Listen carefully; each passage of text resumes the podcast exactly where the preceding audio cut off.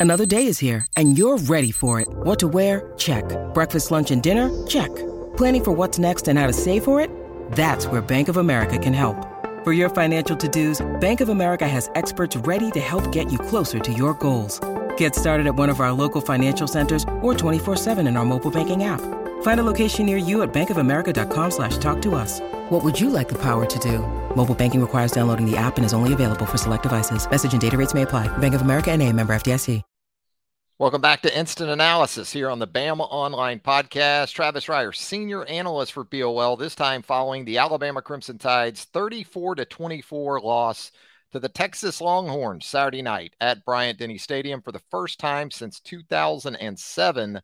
The Crimson Tide under Nick Saban drops a non-conference regular season home contest. Obviously, we're going to have a lot to get into as we go through the events of Saturday night really, I think you can look at the offensive side of the ball pretty thoroughly when discussing reasons for the loss, or certainly things that went a long way in the defeat for Alabama. But the defense, too, especially in the fourth quarter. Boy, when you look at Quinn Ewers' numbers in the fourth quarter for Texas, and Nick Saban talked about it in his post game comments, explosive and kind of goes back to some issues that we saw from the team a year ago, the 2022 team, whether it was penalties, 10 more penalties uh, in this game on Saturday night, whether it was minus two in turnover margin, really just a lack of complementary football. Give all the credit in the world to guys like James Burnip and Will Reichard.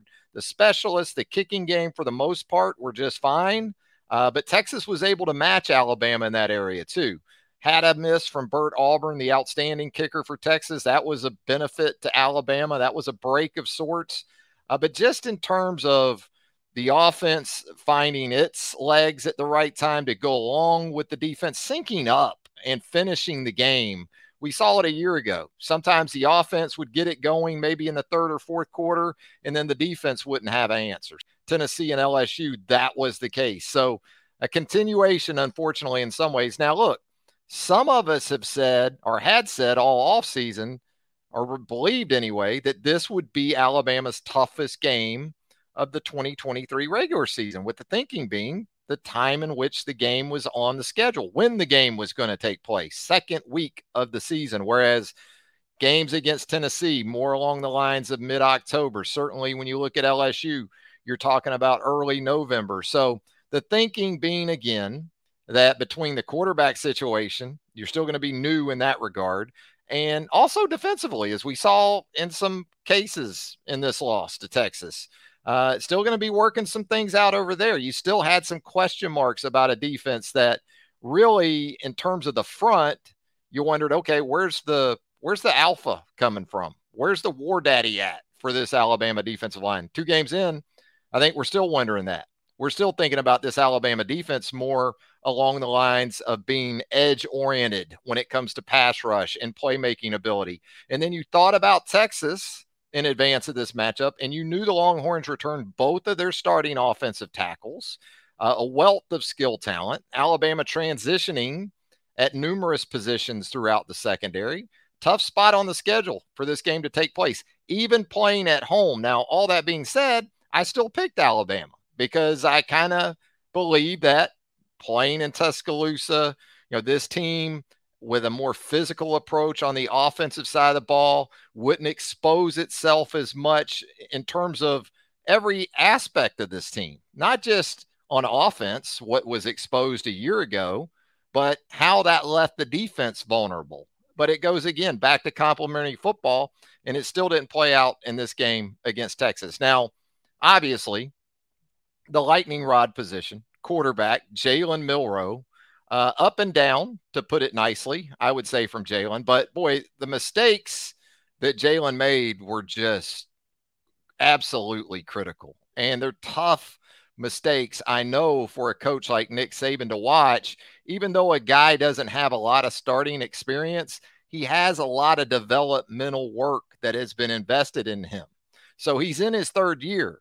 And I know if you watch broadcast or you listen to announcers and they talk about mistakes being more along the lines, you know, what you see from a young quarterback. Yes, in terms of starting experience, Jalen is still very young, but it's going to be interesting moving forward because Nick even said this post game. I think Charlie Potter of our staff asked Nick about the possibility of playing other quarterbacks in the game.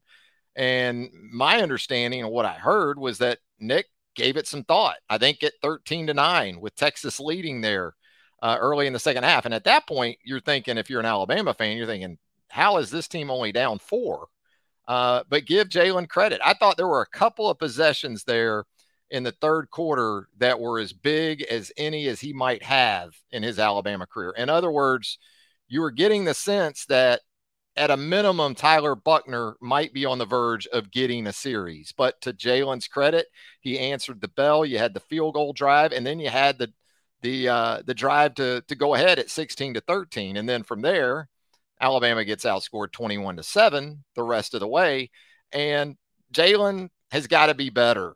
And I also think at this point there needs to be more recognition of okay, if Jalen's your quarterback, this is the offense this is the kind of offense that you're going to employ with him behind center. I was, I wouldn't say I was, um, I was displeased or happy with the off. I'll say I was surprised. I was surprised to see Jalen throwing on straight dropbacks early in the game. I really felt like, and I wrote about this on five predictions for Texas, Alabama. I thought it was going to be a heavy designed run night for Jalen Milroe. And it really wasn't. I guess you could look at his rushing stats and he's, I guess he was, let's see, was he in the double digits in carries? I think he was. But, you know, when you really break those carries down, yeah, he had 15 carries, but he was sacked five times. So those go on, um, you know, your official stats for your rushing. So you take those off, he's at 10. How many of the 10? I know he had a quarterback draw that I can recall that went for some nice yardage it just seemed like everything else was off extended plays.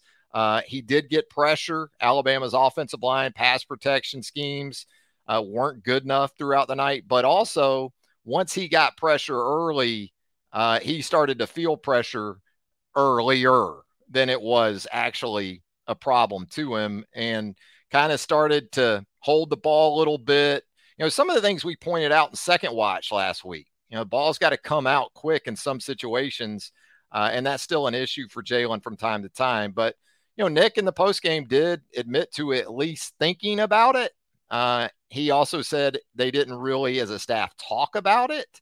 Um, so if they didn't really talk about it at halftime, because that would seem to have been a point in the game, sitting on six points and having the struggles that Alabama was having, that if you were going to maybe go Tua Tagovailoa for Jalen Hurts, and this time you're going to do it Buchner for Milroe, uh, that would have been a spot where you would have considered it. But it was Milroe's game. And again, and Saban talked about this post game too. There was never a point where he got the sense in either looking at Jalen or listening to Jalen, talking with Tommy Rees on the headphones, that Jalen had checked out mid game or in game. So uh, the makeup apparently was still there again, though, you know, two seasons and a game into his development, it's going to be very interesting because what you've got coming up is a road game at South Florida that Alabama will win. But then you get Ole Miss in Tuscaloosa. And if you're Lane Kiffin and you're coming off an impressive road win, albeit Michael Pratt, Tulane's quarterback, didn't play, but still a nice road win. If you're if you're Lane and you're watching your boy Sark, you're thinking I can get my bag too. And it, defensively, I think that's where the biggest difference is. Ole Miss doesn't have the people that Texas has, uh, but that's a big stretch. Now it becomes even bigger when you talk about Ole Miss and Mississippi State, and then you get into early October, and there's Texas A&M on the road. Boy, what a what a letdown! What a letdown for the SEC West in general, as far as the top three projected teams in the West. You go 0 for three between LSU, Alabama, and A&M with those games against FSU, uh, Texas, and Miami. But sticking with the Crimson Tide, yeah, I think there's some some interest, some intrigue to these coming days and how this plays out with the quarterback situation. How this plays out at a at multiple positions on the offensive side of the ball. You know, Seth McLaughlin in the snaps the last two weeks, it's inexplicable. You know, Saban post game mentioned that it hasn't been an issue at all but it was an issue last Saturday night, and it was very much an issue against Texas. And so, whereas it's easy to throw Jalen Milroe under the bus, there were more issues for this Alabama offense on Saturday night than just the quarterback position. I mean, when you lose two touchdowns to penalties on two different offensive linemen, you know, that's not on Jalen. Now, I guess you could say that when you resort to as much backyard ball as Alabama had resorted to in the first two and a half quarters or so, that's that kind of plays into penalty proneness. You know, when you're kind of outside the structure of the play design, that seems to be when you attract more penalties like ineligible receivers downfield or holding penalties. Um, when things are happening outside the, again, the structure of the offense. But I will say this the receivers were not a problem on Saturday night. Kudos to those guys. And, you know, we all remember Austin a year ago. That was not pretty. But those guys went and made some plays for Jalen Milroe on Saturday night. Um, you had some explosive plays. Alabama had, I think it was nine um, explosive pass plays, uh, plays of 15 yards or more. Yeah, had nine pass plays of 15 yards or more. So hit some explosive plays. Jalen had the beautiful deep ball uh, to Jermaine Burton there when you felt like all was starting to be right with the world. It was returning to its axis there in the second half. Kobe Prentice made some nice plays. Uh, five catches for 68 yards. Jermaine had two for 58. Amari Niblack with the great Great catch and run for the touchdown. Nice block, close from Isaiah Bond at the end of that play in terms of whether or not uh, he may have been a little too close to comfort for a block in the back, but it was not called and it looked clean uh, in retrospect. But um, you know, it, it, was it was a solid night for the receivers. Malik Benson, um, guys went up and were aggressive catching the football, attacking the football in traffic uh, and helping their quarterback. But, you know, I would have gone into this game, and I know Amari had two catches at the tight end position, but I would have figured between the backs and the tight ends, there would have been a little bit more involvement. And that's where I got to give it up to Sark, man. Sark is, we talked about this on three for three with Jimmy Stein and Clint Lamb midweek about surviving the Sark script. Well, there's more to Sark than just a 15 to 20 play opening script uh, because I thought the guy was outstanding throughout the game in terms of spreading the football around and you know putting Quinn Ewers in situations where uh, he was going to be successful. And we had previewed the the weapons for Texas throughout the offseason. I mean, I do these top five opposing players at every position every offseason. And just about every position that I did for Alabama opponents, offense, defense, special teams, Texas had representation. So this was a talented, capable Texas team. What you wondered about with Texas was whether or not it would have the required stuff to get it done. And I think they showed you that in committing far fewer penalties than Alabama, getting fortunate on the turnover front, right? Uh, you had the fumble the muff by Quinn Ewers on the snap, and the back picks it up and ends up picking up the first down. Now, credit the Alabama defense right after that. They get a fourth down stop. So again, there were there were really good things to take away from this game. And there were things that make me believe that, again, anticipating that this was going to be or might be the toughest game of the regular season for this team, there are still plenty of things this team can accomplish. I'm not saying this is 2015 Alabama, but I think that there continue to be similarities as far as the potential of this team once some things get leveled out. Uh, once some guys continue to settle in, including the back end of that secondary, that you know the back seven had too many busts there in the second half, um, and just didn't finish the game. Pass rush, I don't know what to say at this point. I, I really don't because Alabama went into the game obviously hoping to be able to get pressure with four. That did not happen. That was very evident early on that it was not going to happen. And then the pressures really weren't effective. You know, when you're minus five in sacks, that's another another area that's difficult to overcome. And even if you want to say, well, sacks aren't everything, and we've heard Nick Saban say that. Okay, well, did you affect the quarterback? And not as much, not so much. And with Ewers left to his own devices and working with guys like Xavier Worthy and Adonai Mitchell and Jordan Jordan Whittington, uh, and then also the way that uh, Sark spreads the football around to the backs as well. You know that makes for a, a really tough night. I mean, when you've got a tight end catching five balls for 114 yards, Ja'Tavion Sanders wasn't a secret, but when you have that much talent at the variety of positions like Texas has, uh, you can't cover everybody, and you damn sure can't cover everybody for four seconds. So if Alabama wasn't going to get pressure with four, it damn well had better get pressure with five, or its simulated pressures had better get home. And they did not. And so you get what you get kind of there on the defensive side, especially as a game wears on and your pass rush starts to tire a little bit because I think Texas ran 13 or 14 more plays than Alabama. It, it, wasn't anything over the top. It wasn't like, you know, Ole Miss back in the day running 107 plays or something crazy. It was like 75 to 62. Um, but just efficiency in general, Texas was clearly the better team. You know, it's one thing to go 10 of 13 on third downs against Middle Tennessee can you do it against a team like Texas? Alabama goes five of 14. And penalties, as we talked about last week after the MTSU game, for this offense without Bryce Young to have success on third down and in the red zone, it cannot afford penalties. It cannot get behind the chains. It needs to live in third and medium at worst, third and short. And, you know, that goes back to the run game, too. And I thought it was a flip of the halves. I thought in the first half, Alabama was the better offense in terms of running the football against sub package personnel. Alabama was in a lot of 11, it seemed like Saturday night.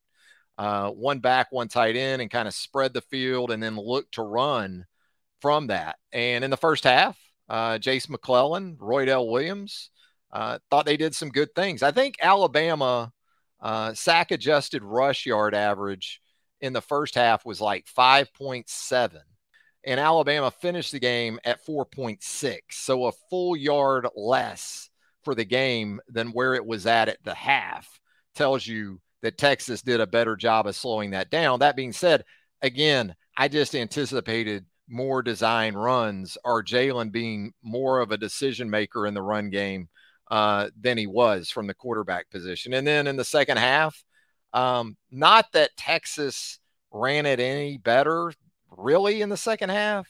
Texas did finish with 105 rushing yards, and Jonathan Brooks, their top rusher from the running back position, had more rushing yards than Alabama's top back uh, in rushing yards. Um, but situational run game. You know, when Texas had some red zone opportunities, punched it in.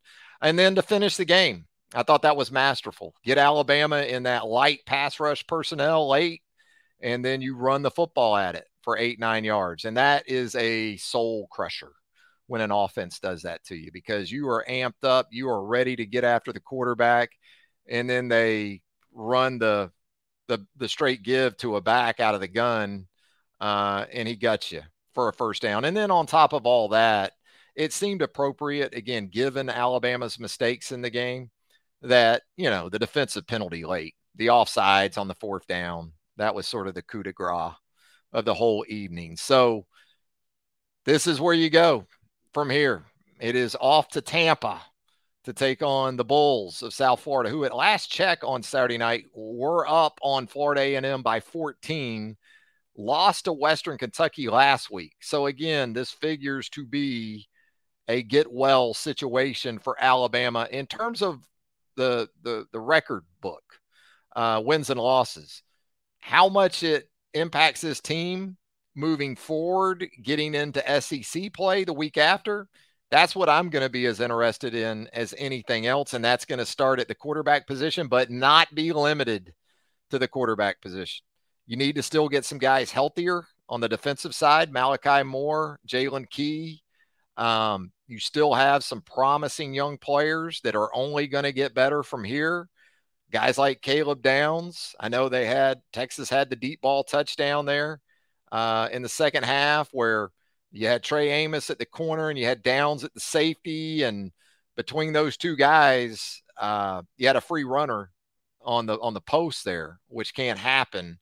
But you think or you hope anyway that you're not going to have those situations where a guy like AD Mitchell is running free behind your secondary. And I, I say all this not to discredit or devalue the performance by Texas in any means. I thought Texas played better.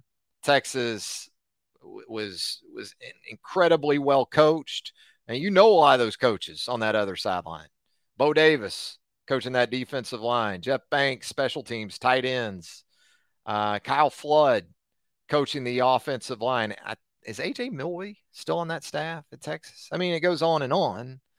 So uh, you're not surprised by that part, but again, it was a very impressive performance by Texas. But for Alabama, it's back to the drawing board, and you know, got to figure some things out. Need to use this week as wisely as you possibly can, uh, and we'll it'll be fascinating to see how that game in Tampa opens at a number of spots. And this isn't to call for a mass exodus at a variety of positions. I'm just saying this should be an interesting week of practice. I'm not saying that Nick Saban is going to be especially harsh on his team, um, but the reality is uh, there's still a lot of work to be done.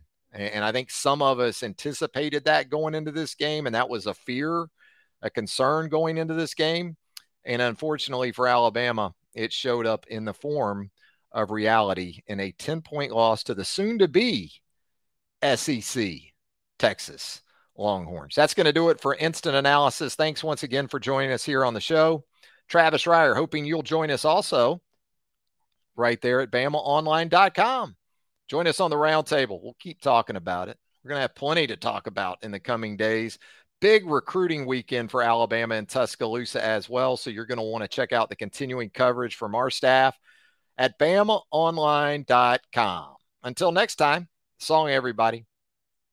Hello, it is Ryan, and we could all use an extra bright spot in our day, couldn't we? Just to make up for things like sitting in traffic, doing the dishes, counting your steps, you know, all the mundane stuff. That is why I'm such a big fan of Chumba Casino. Chumba Casino has all your favorite social casino style games that you can play for free anytime, anywhere with daily bonuses. That should brighten your day a little.